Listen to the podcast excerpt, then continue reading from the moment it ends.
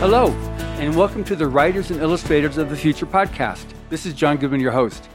This podcast is dedicated to the aspiring writer and artist and will provide inspiration and tips from top professionals in the field.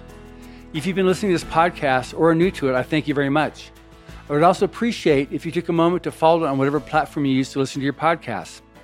I'm currently at the Superstars Writing Conference in Colorado Springs, and having a great time just finished a, a, a real fun banquet celebrating the superstars.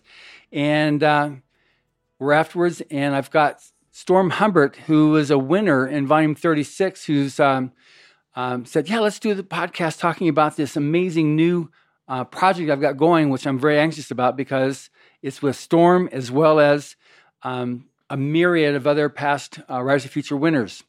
Now, for those of you who don't know, Storm is a 33 year old writer who lives in Michigan. He's been writing for 10 years. He's published in multiple magazines, and he was a winner, like I said, in volume 36. Most recent is The Librarian, which is a collection with Air and Nothingness Press, and of Wizards and Wolves, a tribute to anthology for Dave Farland, published with Wordfire Press. Welcome, Storm. Thank you for having me. Yeah, so I'm so excited about this project. And as soon as you gave me this, I said, I got to figure, I got to schedule in somehow or another to talk about this because it is so important because you got all the winners. Yeah, thank. I mean, it's I'm, we're excited about it too because it's it's our first thing we're doing together. We started this small press called a Calendar of Fools, and uh, we want to put out uh, unique books, whether they're end up being uh, anthologies like this or, or other kinds of things, collections, with the kind of ethos that we were kind of endowed with at Writers of the Future was just to give back, to help the writing, to build a stronger community, to help writers to um, become better, sharpen their craft. And I think this kind of um, first anthology is a real step in that direction. Yeah. No, so now let's talk about you're doing this as a Kickstarter. Yes. So let's just talk about the Kickstarter mentality, how that works, because it's it's a it's taking publishing by storm in actual fact. So how is it, you know, a little bit of how it works, because obviously this is the Writers of Future podcast and right. people are listening to it to find out, okay, how do I get published? How do I, what's my next step? How do I do it? So let's discuss that for a bit, please. So Kickstarter is great for publishing because what it lets you do is it builds a community around your project, lets people invest in your project. And from a logistics perspective, it's basically a great pre-order kind of mechanism to so that you're not like publishing more than you need to, or you're, you're creating the right amount of hard pieces, like hard um, copies mm-hmm. of your work. Uh, you know how many you need to ship out, and it lets you kind of uh, create a community around your work. It lets you engage in kind of a, a deeper level than just publishing something through um, Amazon and saying, "Hey, my book's out there. I wish you'd buy it." If you go to Kickstarter and you back a project, you get put in the acknowledgments. Uh, you get to read it before other people can buy it through Amazon because you know we'll you get to read it before other people can get it um, you get to get all kinds of other perks. Like we have add-ons. Like if you're a writer, um, you can buy critiques from us, from writers, and from our guest from Calendar of Fools authors, and from our guest authors. You can get all other kinds of cool stuff. Uh, Wulf Moon is giving us some seats in some of his classes. Mm-hmm. Um, we, uh, some of us who teach classes, will be offering classes as add-ons and things like that, um, or, or, maybe stretch goals if we get that far. Mm-hmm. Um, we just it gives you so many other tools to engage with your audience. And I think that's one of the unique things that Kickstarter allows you to do over just publishing your book and putting it out there. Also, to the degree that you've spent the time to build a community yourself, you have that that advantage to make a, a successful Kickstarter. Right. And I know Brandon Sanderson. He was on a, a panel that I had at, at um, FanX last year, and he said, "Yeah, you know, Kickstarter is great, but let me caution you you got to have a fan base. You got to have somebody there to make it go to be able to get $32 million right. You know? Lucky for us we don't want $32 million okay good. Because i don't think we have that fan base yet. Um, but i think we do have a significant enough base and, and we do have enough um, people who know our work and are interested in our work. And given the unique thing that this uh, anthology is trying to do and that it's trying to entertain and to teach, I think people will want to learn from what we're doing in this anthology also. Um, because the unique thing about it is it has 16 stories, four reprints, 12 originals, but it also has 16 craft essays. So each time you read a story, it'll be followed by a craft essay explaining to you something, some element of the craft that you just experienced taking it apart for you, showing you uh, how to build it and how to execute it on the page and what it does for you uh, as a writer. And the part that touches my heart so dearly is that all 16 are Writers of the Future winners. Yes, we are. Which is just way cool. And that's why every one of you 2 million people listening to this podcast need to go and sign up for this Kickstarter because this is going to be going out as part of the announcement of the Kickstarter for this project. But we're going to go more into this now. So the book is called Inner Workings. So that what you just said describes a little bit why you picked that title. But how'd you come up with the idea of of amassing all these winners to put together an anthology? So it was kind of a slow process. We after so our cohort was unique because I'm in 36 and there are people in 36, 37 and some in 38 that are in this group. But it's mostly 36 and 37 writers because because of COVID, we all went to the same workshop and went to the same gala. So we were kind of a class together, even sure. though we're two different years. And so we had this larger cohort than normal mm-hmm. to kind of come together and learn from and uh, help each other out. So we had this unique community that we got to build because of a unique experience and a unique point in history. And we found just how beneficial it was for us and kind of how fortifying it is to have that that community that you're learning from and a part of. Absolutely. Um, and so we want to kind of invite people into that community. We want to show you some of the things we've been kind of uh, cribbing off of each other to improve our own crafts. I get it. So now you've also got Kary English, who was definitely not 36 and 37. So right. how'd you? She's one of the. She's one of the um, add-ons. Yeah, our feature authors are. Uh, they are uh, further in their careers than most of us are in 36 and 37. Um, they're more established, and they have unique things to offer uh, that are above and beyond what we have. So they are feature authors, um, and that is Kary English, Wulf Moon, Martin Shoemaker, and Eric James Stone. All four amazing authors, and that's absolutely, you know, um, cheers to you on that. That's that's really good. And then you've also got you're edited by Zach B. Yes, yeah, he is our our fearless editor. Um, he he is in my cohort. He's a 36, just like me. And uh, when you know, it was kind of a group coming together to come up with the idea for this anthology, like how we were going to do it. Um, and we just kind of chose Zach to edit it because it seemed like a, a beast of a job, and he didn't say no. um, but he's he is he's a very good editor. Um, I think is something that we found out, and he's kind of found out as we've gone through this process. He's he's good at it. Um, he's been doing a great job editing these stories and the craft essays. Um, he gave me edits on my novel that were fantastic. He's he's very good at it. Oh, good. So now on, is there a specific theme for this? Uh, so it's the theme would just be I say it coheres around the idea of education. Like the craft essays are kind of what define it as a thing different than your normal anthology. Uh-huh. Um, but other than that, it is strictly science fiction and fantasy. Like those are the two genres that are represented here. Some of it can get dark, but I wouldn't call any of it horror. Uh-huh. Um, so I, I, would say it's a science fiction and fantasy anthology for sure. Okay, so now, now as we could also take advantage of this podcast to help pitch your stories. Yeah. So, what's your story? Oh, well, my story is it was a finalist in the Writers of the Future contest before I won. Uh, and it was one that Dave almost held for a published finalist, and I haven't been able to sell it since then. I've I've sold every other story that got placed in the Writers of the Future, and even ones that didn't, but I didn't sell this one. And uh, Destiny, yeah. And uh, so I, I, changed the title since then. It was submitted as Drift. Now it's called Teach Them to Yearn. Um, it's gotten some edits from the wonderful, you know, peer my peers in this group, Calendar of Fools. They've been very helpful in kind of sharpening it further. Um, and it is uh, do you want like a little plot synopsis? Sure, so sure. it's it's uh, it's science fiction, and uh, in it some somebody is a system mapper. This is a future in which humanity has is traversing um, interstellar space. They are mapping out systems for like mining operations and even colonies in some instances. But this guy's job, he's in a, an AI ship, and he goes from system to system and he makes maps um, so that they know what's in that system and if there's anything of value and what is it, where is it, all that kind of stuff. And he's kind of in a bad place because the corpse, he calls it, is uh, kind of dwindling. It's kind of falling off. The expansion of humanity is uh, hitting a wall.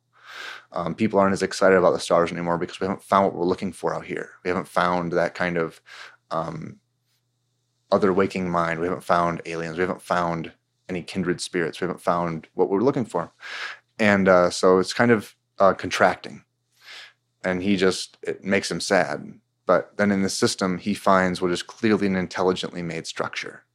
And the story is about him studying it, um, ignoring protocol, how he's supposed to do it, because he just has to know that human desire that we need to know things sometimes. And um, the, the story is about him um, kind of discovering that it's more than he ever thought it could have been. Good, good. So now when you when you put this project together, is that any did you just send your call out to all winners, all fellow winners that whoever responded and they're automatically in? Anybody in our cohort who wanted to be a part of it, uh, they could. It ended up there was about twelve of us. Um, we if we would have had fifteen of us, we would have gone with that. It would have mm-hmm. been fine. Um, but so there's 12 of us, so 12 original stories, and then our feature authors are all reprints. Um, so 12 originals, four reprints. Right. So now with your, um, I mean, this is this is clever because you've got all of your each individual audience you bring to the party. Yeah. So that you have combined a huge, potentially huge audience. Ideally. Yeah.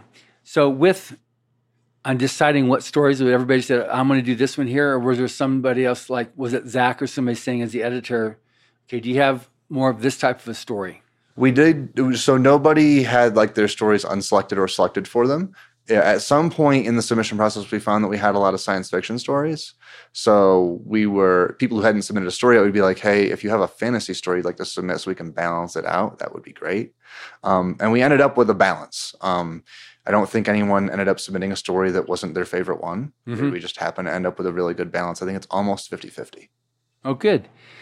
Okay, now on, you recently attended Writers of the Future mm-hmm. as, as a winner. And again, this is, we've got people listening to this podcast are themselves aspiring writers. So, what about the workshop or Writers of the Future did you find the most helpful for you? So I think, you know, it's only been about two years for mm-hmm. me since I went.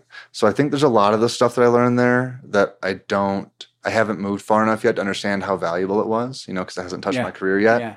Um, but at this point, the mo- one of the most valuable things is just the community and the support, both from um, you know you guys, writers of the future, yeah. and author services, and all that kind of stuff. Um, but also from each other, just meeting like-minded, similarly skilled people who have the same ambitions and want to move in the same direction and we realize we can all help each other out we can all pull each other forward um, i think that community has been sure. one of the most valuable resources that i came away from that good way. that was something that i know that um. Hubbard definitely had when he was writing the, the fiction in the 30s and 40s, what later became known as the golden age of science fiction, when he finally moved into science fiction, mm-hmm. there was that sense of lending a helping hand. He was writing essays, uh, many of which you studied in the in the workshop, and if mm-hmm. you did the online writing course, they're definitely yep. in there too.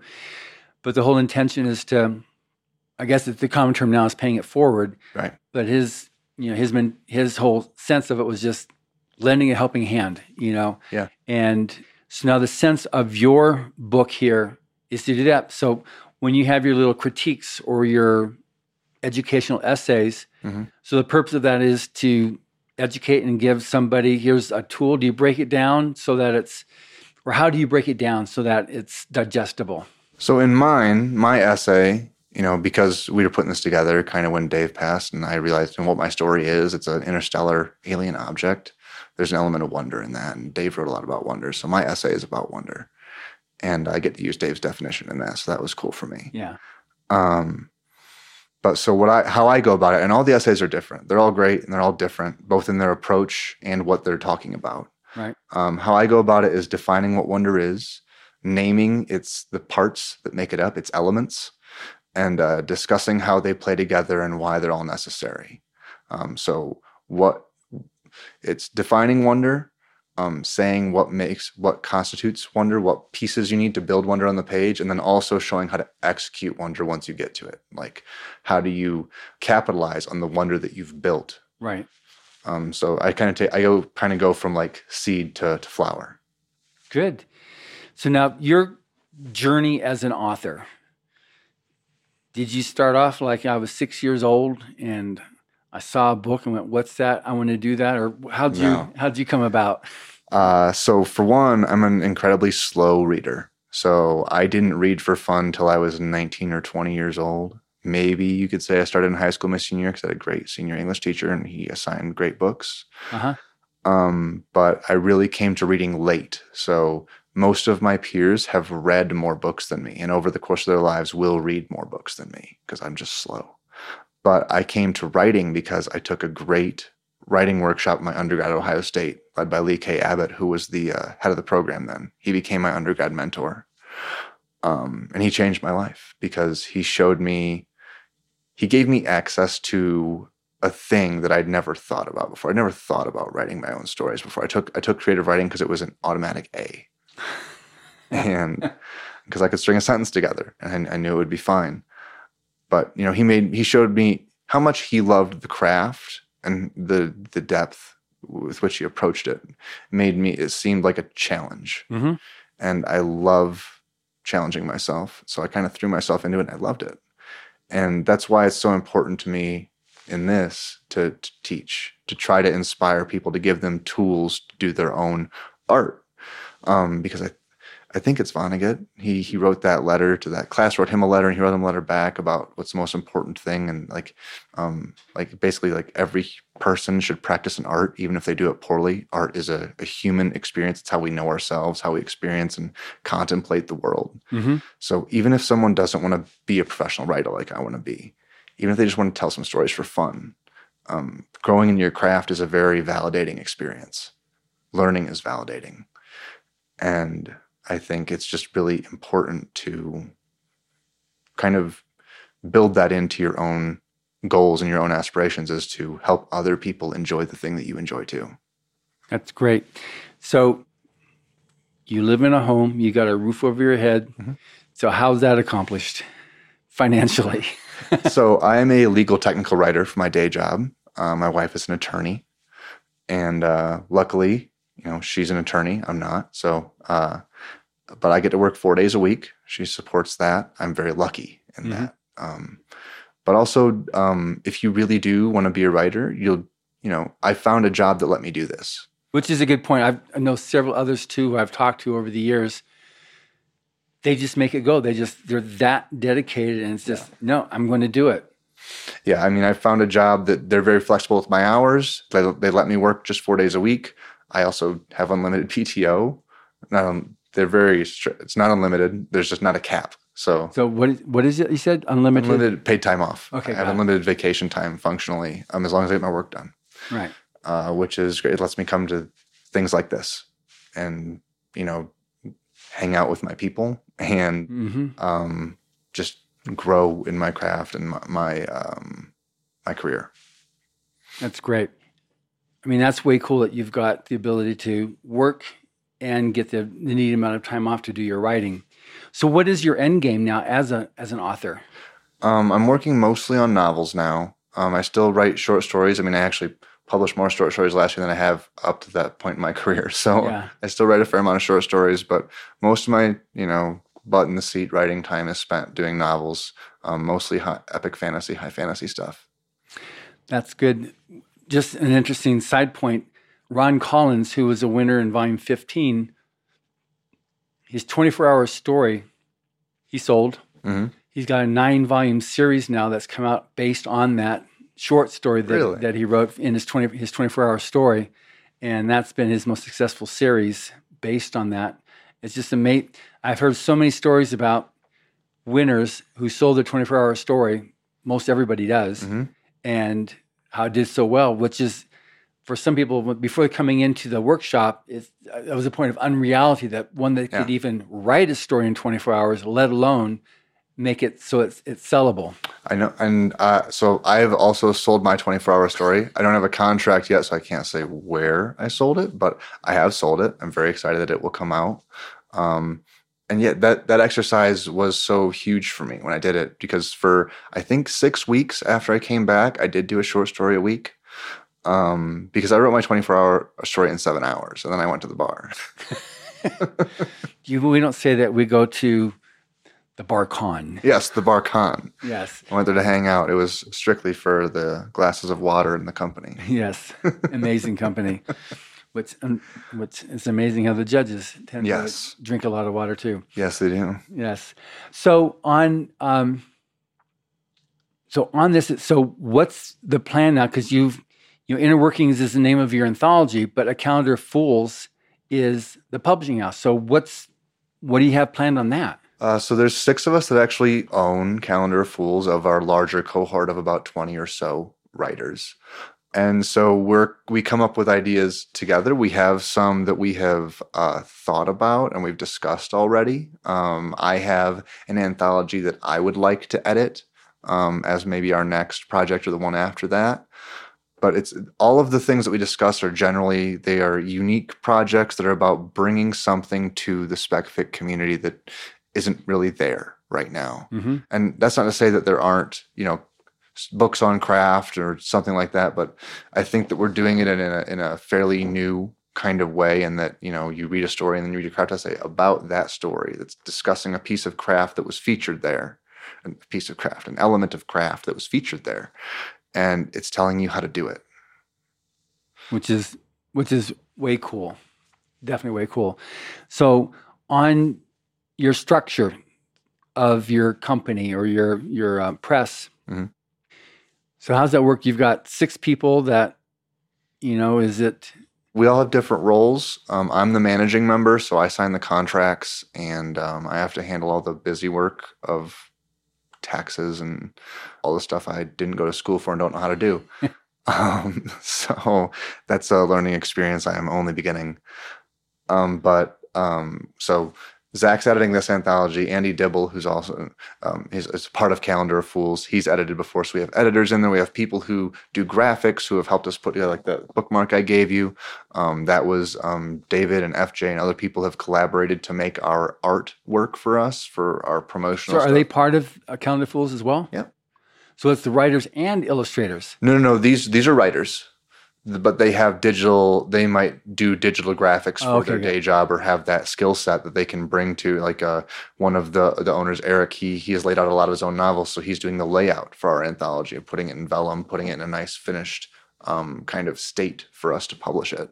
And we, we all have different skills that we bring in to help us pull off these these publications. Yeah. All right so now is it is this something that you got six principal members of the of the company, and then you invite in past winners. What do you envision as? Because I just had somebody else on earlier today who's got, you know, they've they've created a similar type thing. Or actually, mm-hmm. I, yesterday I interviewed, and um, they write in this whole fantasy universe, and mm-hmm. so they by invitation will invite other authors to come in and start contributing to that. Mm-hmm. So how does it work for you? How are you going to grow your your group? So, like we said, we're really kind of focused on building and helping the community. So, we hope that brings a community kind of to us. We, mm-hmm. we want to cultivate a community of of learners and teachers and just writers because we found that uh, it's very cool when you're a writer to just be around other writers and be able to talk about writing. We don't get to do it with normal humans. they just they're not that into it. Yeah, they don't care. So, uh, if you can have a place where you can go and just talk about writing and be excited about writing and get better at writing. Um, and people there who want to do that same thing. Um, I think that's ultimately kind of the, um, I guess, a support base or um, fan base, whatever that, that we want to cultivate is right. uh, that kind of um, zone. Okay.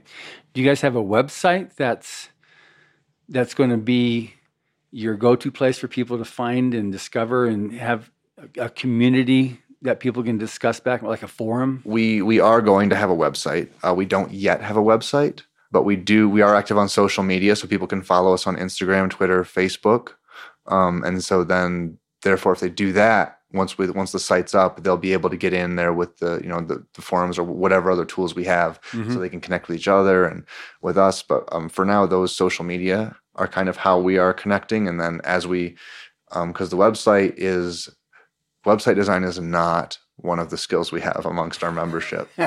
so we are uh, finding that we are slower in this to get, get our website up and running, especially with all the features that we'd like it to have for um, people to come in and uh, talk about the works, the books, and just kind of talk about fiction. hmm Um, and so, yeah, we're we will have a site, but right now the uh, the QR code will connect them people to the Kickstarter and to our various social media platforms, so they can connect with us that way. Okay. Now, on again on on your publishing house, the Calendar of Fools. How do you come up with that name? It's actually a fun story. Uh, so that is based on, well, we were at Writers of the Future. We were constantly told that we are the future of genre fiction because we are young writers early in our career and we're going to be the ones setting trends Mhm. and shaping the genre as we move forward. And that's born to be born out to be true so many times over the last forty years. Right. So we are the, like, we're tomorrow, we're the future, we're what's coming. Right. And so there's a quote by um, a man named Og Mandino, and it's actually a quote that's supposed to be kind of tongue in cheek about not procrastinating. But what he says is, uh, "Tomorrow is only found in the calendar of fools," as in, don't put off till tomorrow what you could do today. Right. We're kind of turning that and like we're tomorrow. So this is the calendar of fools. This is where you find us. Well, that's clever. I definitely would not have added any other combination of of numbers to come up with that total. Yeah, it's uh, it's it's a trip to get there. It is something we have to explain, but it is. It's also just kind of uh, we we heard it and it was kind of catchy, and so yeah, it's very catchy. When did you conceive this idea of was it at the workshop or I think Post? short, shortly after, I think it was shortly after the workshop that we kind of settled in, like that we wanted to put. First, it came that we wanted to put out a work together. We all Mhm. wanted to do this, and so then it became, what's the easiest way to do that? Well, you have to make an LLC. You have to make a company to kind of run it all through, or else it gets kind of messy. right? Uh, so then it was like finding people to help us, you know, draw up articles of incorporation and do all this on no budget because we're writers, and and so we have found people that you know are willing to help us out and help us do these things. So we we are an LLC. We're all set up. Um, we're going to be publishing through KDP and um, maybe distributing through um, other. We'll be using probably Book Funnel, I think, to distribute our ebooks Sure. Um, and it's just been it's been a lot of different con- interconnected learning processes to Mhm. go from hey we want to make a book together to how do we make a book together it's it's a it was a long process and Yeah. we've we've been we've really been trying to take our time especially with kickstarter to make sure that we do it right um, we really wanted to have all of our i's dotted and t's crossed and we're there now Good. So when's this Kickstarter going to be launching? We're going to launch it in early March. We're in the promotional phase now. hmm Um, and we're just kind of, you know, doing that last little bit. We have some last minute content things we need to check, which, you know, if people want to follow us on our social media things through the um, social media platforms, through the, the QR code, we'll be announcing those on there. And people following the Kickstarter, we can announce it on there as well. So wherever you follow us, we'll let you know because there are some possible cool content additions that might still happen Right. that I don't want to announce to put pressure on people who have not said that they will give us these content things, but um, I'm very excited about them. But so the anthology itself is all set at the like our stories, our craft essays, that stuff's already set in stone. That's done. Um, it's just other little things that um, might be added. Good. Now, when you did the workshop, Mhm. you had uh, Jody, Lynn Nye, and Tim Powers as your instructors, and then you had other uh, guest instructors. Which Well, we had David Farland. oh, David Farland. Yeah. So that was the last time he Yes, it was. he taught. Okay, good. So it was David Farland and Tim Powers. Yeah. So um, between them speaking and the other um, guest judges, what are some of the more, more memorable points of the workshop for you?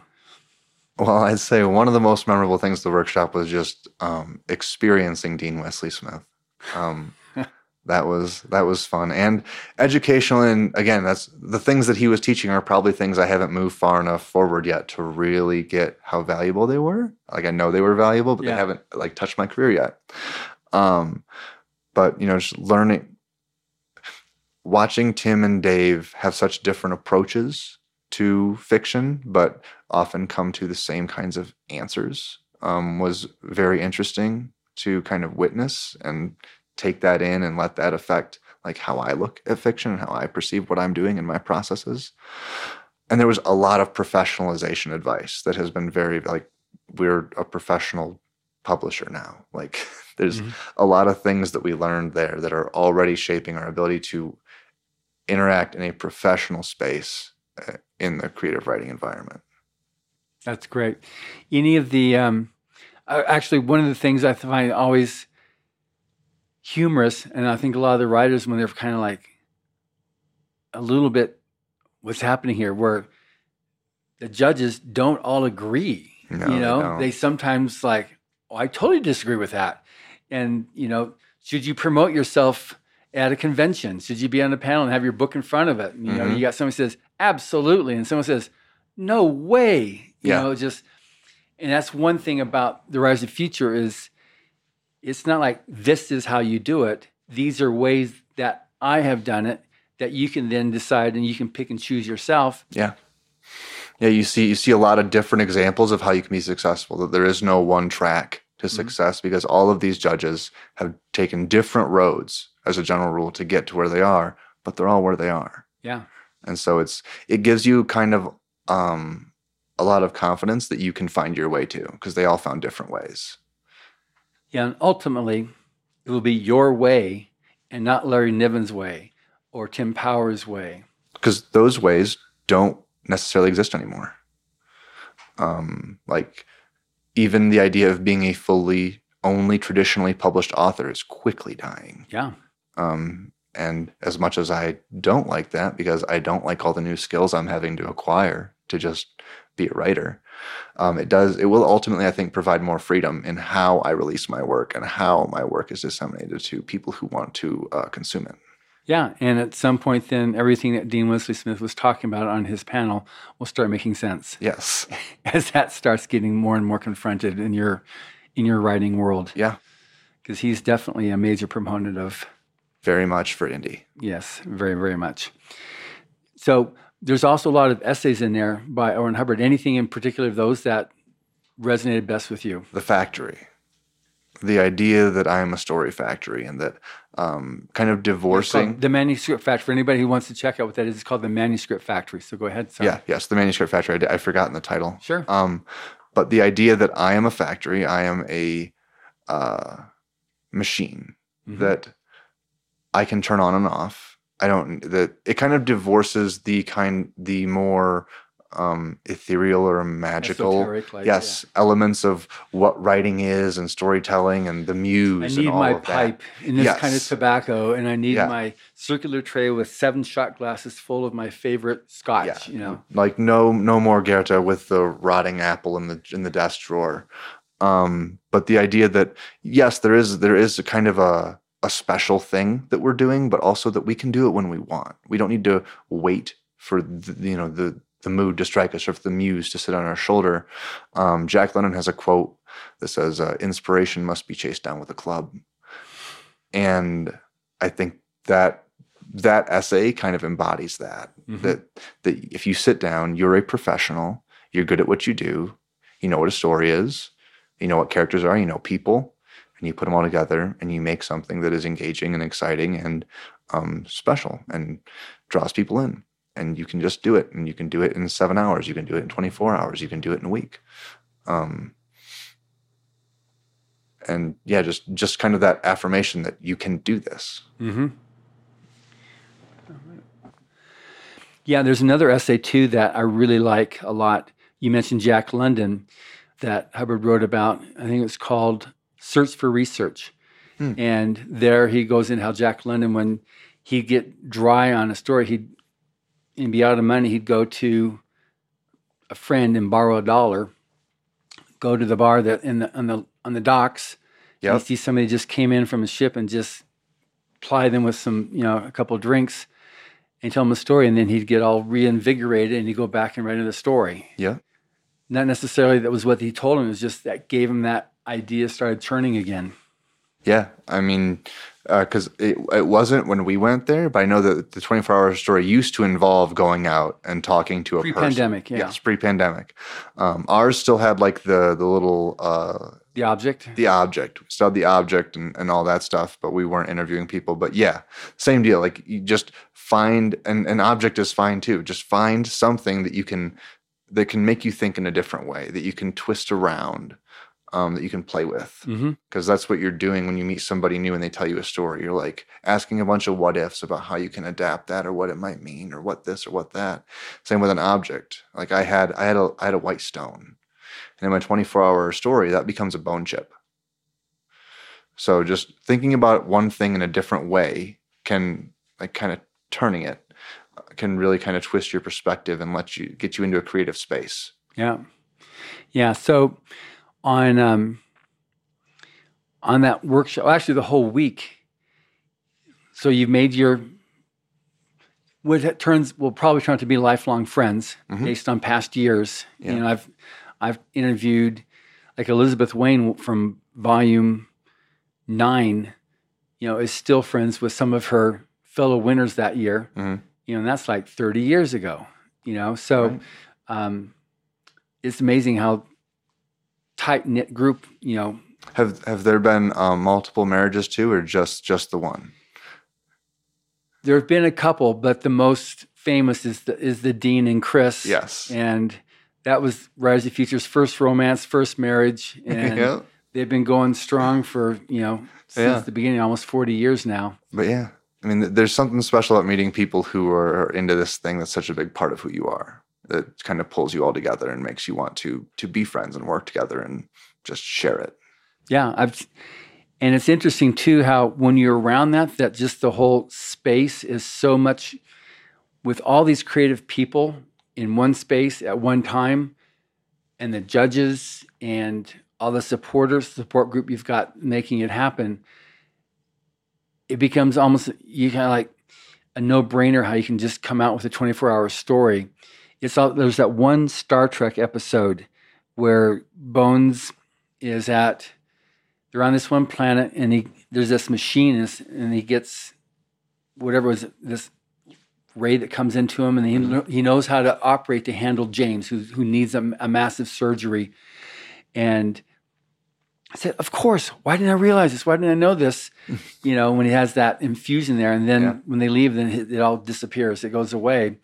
You know and I've people when they're there it's oh, so easy just to build pound it out and then when you're in the environment with not so many supportive cast, it's not as easy to pound out as much as you did there. It's just like uh, even even writing sprints are something that writers do. Like you get you get a, at least one partner, and you go and you say like we're going to race to see who can write 600 words or whatever it is. Just you just or you set a certain amount of time and say we're writing for this amount of time, then we're going to stop. Like having somebody to hold you accountable. Like we're both here to create. We're both here to do a job.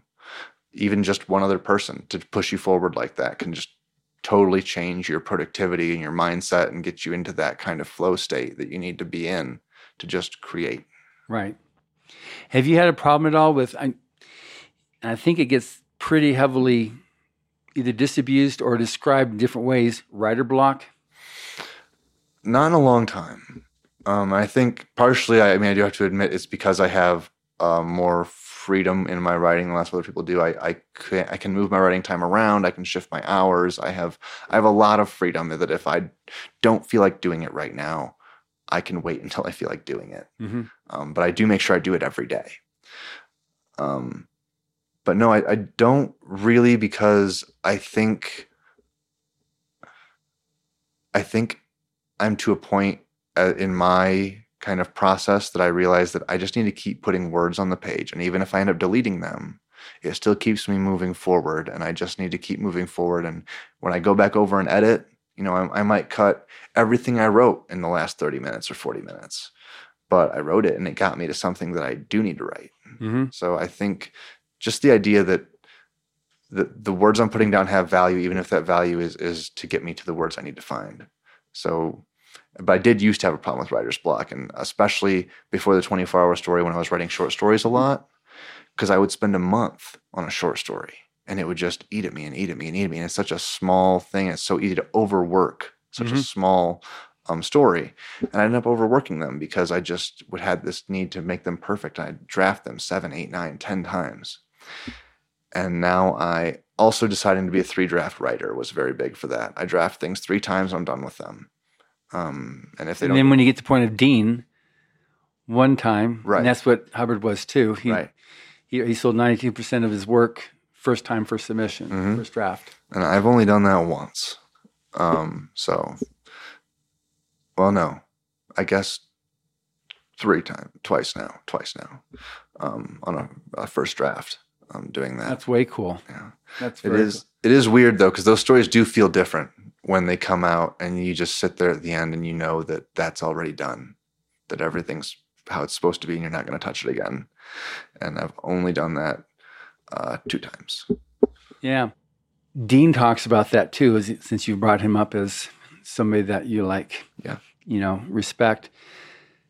He likes it like every time you edit a story, Mhm. It starts off and it's unique. Yep. It's got all the it's got the ridges and it's got the sharp points and stuff like that. And then you start putting it in the um, the the stone smoother, you know, that, Mhm. that turns into that. And so you, you grind it a little bit more and it gets a little bit smooth. You grind it a little bit more and it gets smoother and yet and then pretty soon it's totally polished and it comes out and oh it's, it's a pretty polished rock that looks just like all the other pretty polished rocks. Yeah. And it loses that personality that was your story to begin with. And so that's why he just says, you know, I write and I send it off. I write, send it off.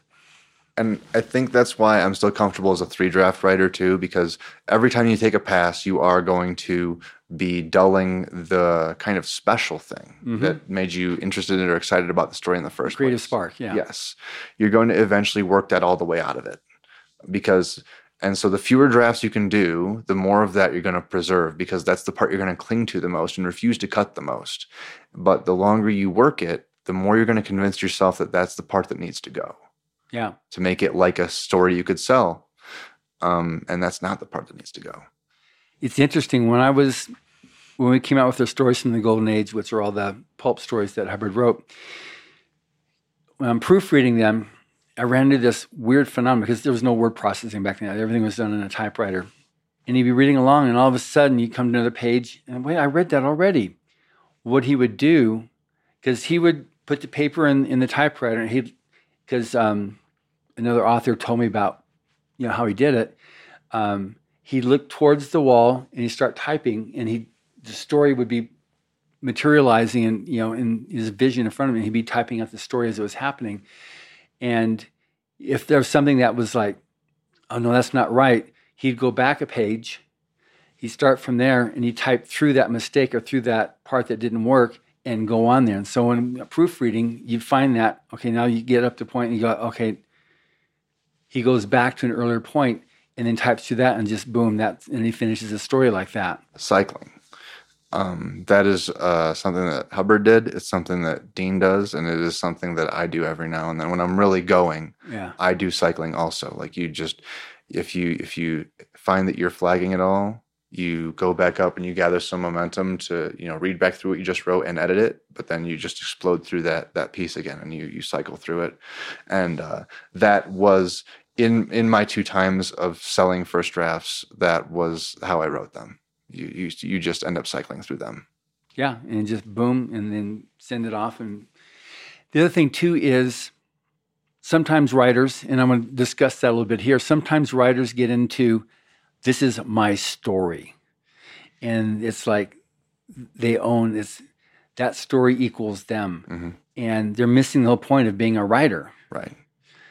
A writer writes. You know, you, I get questions when I do panels for Writers of the Future. Well, how many times can we edit it and resubmit it? You know, and instead of getting the point, you need to actually write something else. Yes. You know, I think one of the main um, things that Writers of the Future as a contest gives to writers who are submitting to it is a deadline. And you should use that deadline to produce new work. Um, because when you're early in your career, I feel like people struggle to produce. Um, you get really hung up about I'm not good enough yet. I need to pass over my work a bunch of times to polish it, and you can really think, oh, if this it'll win next time if I just make it a little bit better here, and that's not the case. Right. You need to, if you know, take your honorable mention, silver honorable mention, whatever you got. Um, even if it was a rejection, my first pro sale was a straight up rejection from Writers of the Future. And it's because it wasn't the right market. You Right. guys don't do gritty headshots in in Writers of the Future, and so it wasn't the right fit. Um, but it worked at Apex. And that's an important point that people have to really know. Just because you were rejected doesn't mean it was a bad story. Right. It's just maybe it wasn't for our market. Yeah. Dave said any any honorable mention or silver honorable mention story. I don't remember which one he said. It's one or the other. That and up, those are saleable stories. Silver, silver, Silver and up. Yeah. yeah. those are saleable stories those are stories that that can that can exist in a pro market and so yeah i think just use use the contest use that entry point to so that you make sure you are writing at least four new short stories every year um, you should write more than that but Mhm. the contest if, as long as you say that i'm going to write a new short story every time you will write at least four new short stories every year Yeah, there's some writing groups where that was their whole mantra was enter every quarter to rise the future. Yeah. And we we used to get all types of winners from those writing groups. And uh, so I, I've missed teaching. I've started going to cons this year a lot more because I got married last year, which so I didn't do cons a lot last year. Kind of ate into my con budget. But uh, so I and I They're started. totally worthwhile. yes, totally worthwhile. I mean, I have I have the one ring here on my finger with the Elvish and everything. Um, but I started realizing how much I miss teaching. Um, so missing teaching is also a part of why I want to do this anthology. But so I'm starting to teach a, a I think starting in March, I'll be teaching a workshop at my local library, and any genre writers in there, I will be telling them, use Writers of the Future, write a new short story every quarter, Good. every quarter, even if you're just starting writing, do it, send it in. There's no pressure. If it's bad, no one but the slush reader is going to read it, and Kary's very nice. And she won't even know your name. No, she won't. Because by the time it makes it to Kary, it's a number. yeah, There's no yeah, it's name totally to anonymous. Yeah. So there's just use it as a tool to drive you forward and make you produce more work. Right. So have you read any uh, fiction by Mr. Hubbard? Uh, yeah, I mean, there's a couple stories in the. Uh, there's at least one story usually in every anthology. Correct. And I've read um, at least, I think from 35 on, I've read cover to cover. So I've read whatever stories are in there of his. And then we were also told to do, when you guys were kind of piloting the online um, uh, workshop thing, to, to do go through and do that. And that also included some of his essays and I think at least one of his stories. So I, I have read some. Anything, do you remember any of them that, that you read? I uh, they were so long ago now, um, but Yeah. I do remember the one with the. There was one with the pirate, and uh, there were parts of that that stuck in my head for a Typewriter while. Typewriter in the Sky? That might be it. It's the one that's it's a recursive story on authors where you know the Yes, with the I do remember that one. Yes. Yeah. Yeah. So that one there's been that was um, Mike Resnick's favorite story. Okay. Yeah, and uh, because it's about Horace Hackett, Yeah. the author, you know, and he was a hack writer, and It's it's also funny because the alliterative names is a very uh, age defining. Like when you see so, like alliterative naming, like if you look at Stan Lee and uh, Marvel comics, uh, then alliterative naming of characters is definitely a dating thing. When you when you see that, like you, you can tell it's like 30s, 40s, 50s, Yeah. 60s. yeah, Um, it's very neat how that kind of was a big thing, and now it's it's nowhere. yeah. There's, um, I mean, there was a movie that came out uh, maybe half a dozen years ago, maybe a little bit more, uh, Stranger Than Fiction, oh, I love that movie. and the reviews were, "This is L. Ron Hubbard's typewriter in the sky," which is that that whole theme there where she was typing a story and his he was doing Mhm. that. Yeah, yeah, I, I I really enjoyed Stranger Than Fiction. It was it was funny and kind of dark and thought provoking, but yeah, very good. Yeah, and that's that was that story. It's funny sometimes when you have these stories and somebody when we republish these stories as stories from the golden age, people say, "Oh yeah, that's like," and they name some story that was written in the '60s or the '70s, and you say, this story was written in 1937, hmm you know, and they go, oh, they just, you know, they start coming in, you know, saying, oh yeah, that's he copied blah blah. No, that, this was written 30 years before that. And I was on a panel at, at Confusion about why it's important to read like old science fiction and Mhm. fantasy. And so, you know, there's there's it's important to know, understand where the tropes and the thing like the, the things that are seen cliche now, it's important to know where all that came from. Um, one, just so you understand the genre you're working in, but Mhm. two, so you can play with those things and upset those things and subvert those things. So you have to read your contemporaries, but you also want to read the classics and you want to read people who came before because we're all, as writers in this genre, we all want to find the best parts of that and pull that forward. Mm-hmm. Like we, you want to keep those kind of magical or special bits of the genre. Um, and you see it a lot in epic fantasy, actually. If you look at from Dunsany to Tolkien to Martin, the name Drogo is something that each gave a character the name Drogo. Like in, in Lord of the Rings, Drogo is Frodo's father. In um, uh, Game of Thrones, there's Khal Drogo, and they're very clearly nodding to each other, like I exist in a lineage of writers. I am Mhm. acknowledging kind of where I come from. Um, you see it like very straightforward in fantasy like that, but you Yeah. see it in science fiction, in science fiction too. And it's in acknowledging that you're part of a lineage of creative writers um, exploring humanity through these same kind of tools and tropes and threads. Um, I think it is a big part of how we build our community. Yeah, the um, the famous bar scene in Star Wars. hmm The dialogue is is almost word for word the bar scene in um, Kingslayer, which is a Hubbard story written in the 40s. Oh, really? Yeah, and it's just the same thing. The the the alien band, and he meets the guy at the bar, and he's you know he's got a ship to get him off, and the, just the same thing what happens with Han Solo and Luke Skywalker meeting him in that bar, and Huh.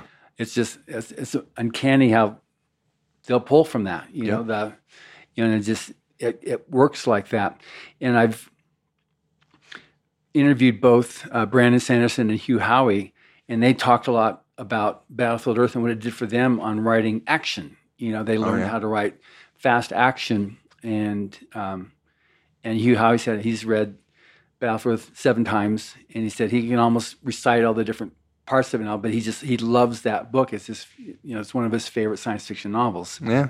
Yeah. So, on um, now your future as a writer, where do you plan on taking it?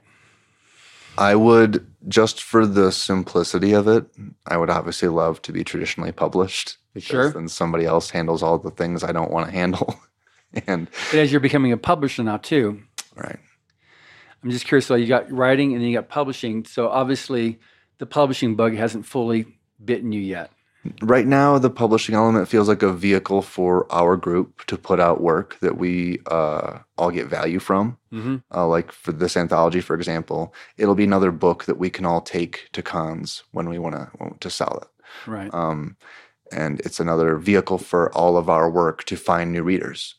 Um, but we also do want to, well, the, the anthology I want to edit, I do want to expand this vehicle to also pull other writers into this car that we have.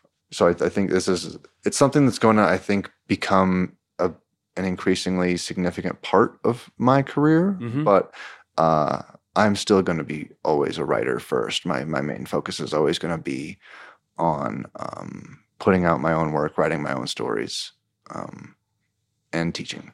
Good. It's like Kevin Anderson. He was writing. He get books. You know, he did traditional because that was his time period. Mhm. And as he got more and more into it, where they have they have a, a timeline, a curve that they use in, in publishing houses, and once it's run its course, they're done with that book. hmm As an author, you're not done with that book. But if you don't have a, a place to to take it to, which is what he was running into, Mhm. he created his own publishing house, Wordfire, to be able to have a someplace for his books to get their their second wind, Yeah. and he became a publisher. So he had he, that was a necessary evil to begin with to be able to deal with that. But then he got into a similar thing what you're doing there, where he would find other what he thought were totally worthwhile books that would not see the light of day through traditional publishing to give them that helping hand. Some of these things were the the big giants from the 30s and 40s that needed to get something. Mm-hmm. You know, they deserved to live on and they had no place to go. So he took them on and he's got he's grown. He's got a huge publishing house now. Yeah.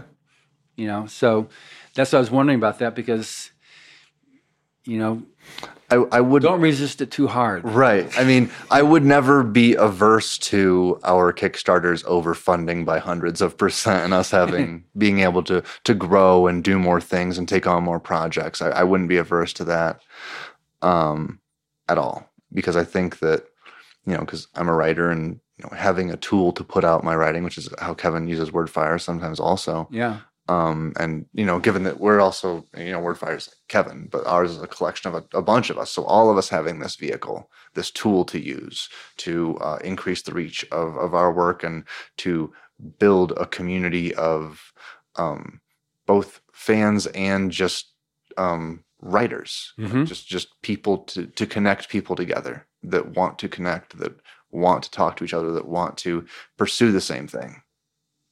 So do you have like right now you've got some the merry band of publishers. Yes. yes, we do. So does your LLC eventually up so you're going to be like the the president or CEO and then you have because you need to have your corporate structure too. You Right. need to have a treasurer and you had Mhm. vice president or something to that effect. At least th- I imagine you have Yeah. at least three people. Yep, we do. Um, like I said, I'm the managing member, so I I, I oversee. I sign contracts. Um, I handle the like managing minutia that goes into keeping our LLCs like licenses and stuff, and any state requirements Mhm. up to code. I'm also going to be we. You know, because we haven't done any financing really yet. We we we have a bank account. We had to obviously to Sure. do a Kickstarter. Um, we'll, we're gonna figure that out. I think Okay, well, when we come to it. Um, but right now, because the other cool thing about doing it as a Kickstarter is that the idea is that we don't end up taking in that much more than it costs us to put this out. You know, once we pay all of our reprint authors and pay our per word rates to our, our original authors and, you know, pay for the shipping of the books and all this stuff, uh, the idea is for the first one not to have a ton left over to kind of you know, and we'll still we would still be able to sell it through our site and uh, through uh, KDP and all that stuff. So we might sell some copies afterward, you know, Sure. because we're not not going to stop promoting it. Um, but the idea isn't right now to make a bunch of. I mean, we wouldn't be averse to making a bunch of extra money on it, Yeah. but we see this as kind of more of, of of a zero sum for a first try here, just to make sure that we make enough to put it out, get the people that want it, so they can have it, start building this community, start building this base of writers that can benefit from or take interest in this kind of work. That's amazing. That's a, an amazing purpose, and that's why I'm so excited about promoting this. We've gone through our hour, which I didn't think we'd have much problem doing that. Oh. And so, um, anyway, so yeah, anybody listening to this, I'm going to have also on the uh, on the page where I where I list this podcast uh, how to be able to participate and, and find out about the Kickstarter, and I'll also be doing the promotion on this as well on social media for this to, to help make sure this thing is as successful as it can possibly be because I need a copy of this in the Writers of the Future library when it gets done. And you will Signed get one. by all of you. and you will get one. Excellent. Well, thank you for listening. Subscribe to the Writers of the Future podcast wherever you get your podcasts. We've also been syndicated on the United Public Radio Network where you can find these podcasts as well. Writers of the Future series can be purchased wherever books are sold in the US, Canada, the UK, Australia, and South Africa, and available everywhere via Amazon.com. We are especially appreciative of our sponsor, Carnation, for supporting this podcast. Carnation has been making delicious milk products for over a century and is still going strong. Writers and Illustrators of the Future are contests created by L. Ron Hubbard to provide a means for the aspiring writer and artist to be seen and acknowledged. It is free to enter and open to amateur short story writers and artists of science fiction or fantasy. Again, thank you very much, Storm. Thank you.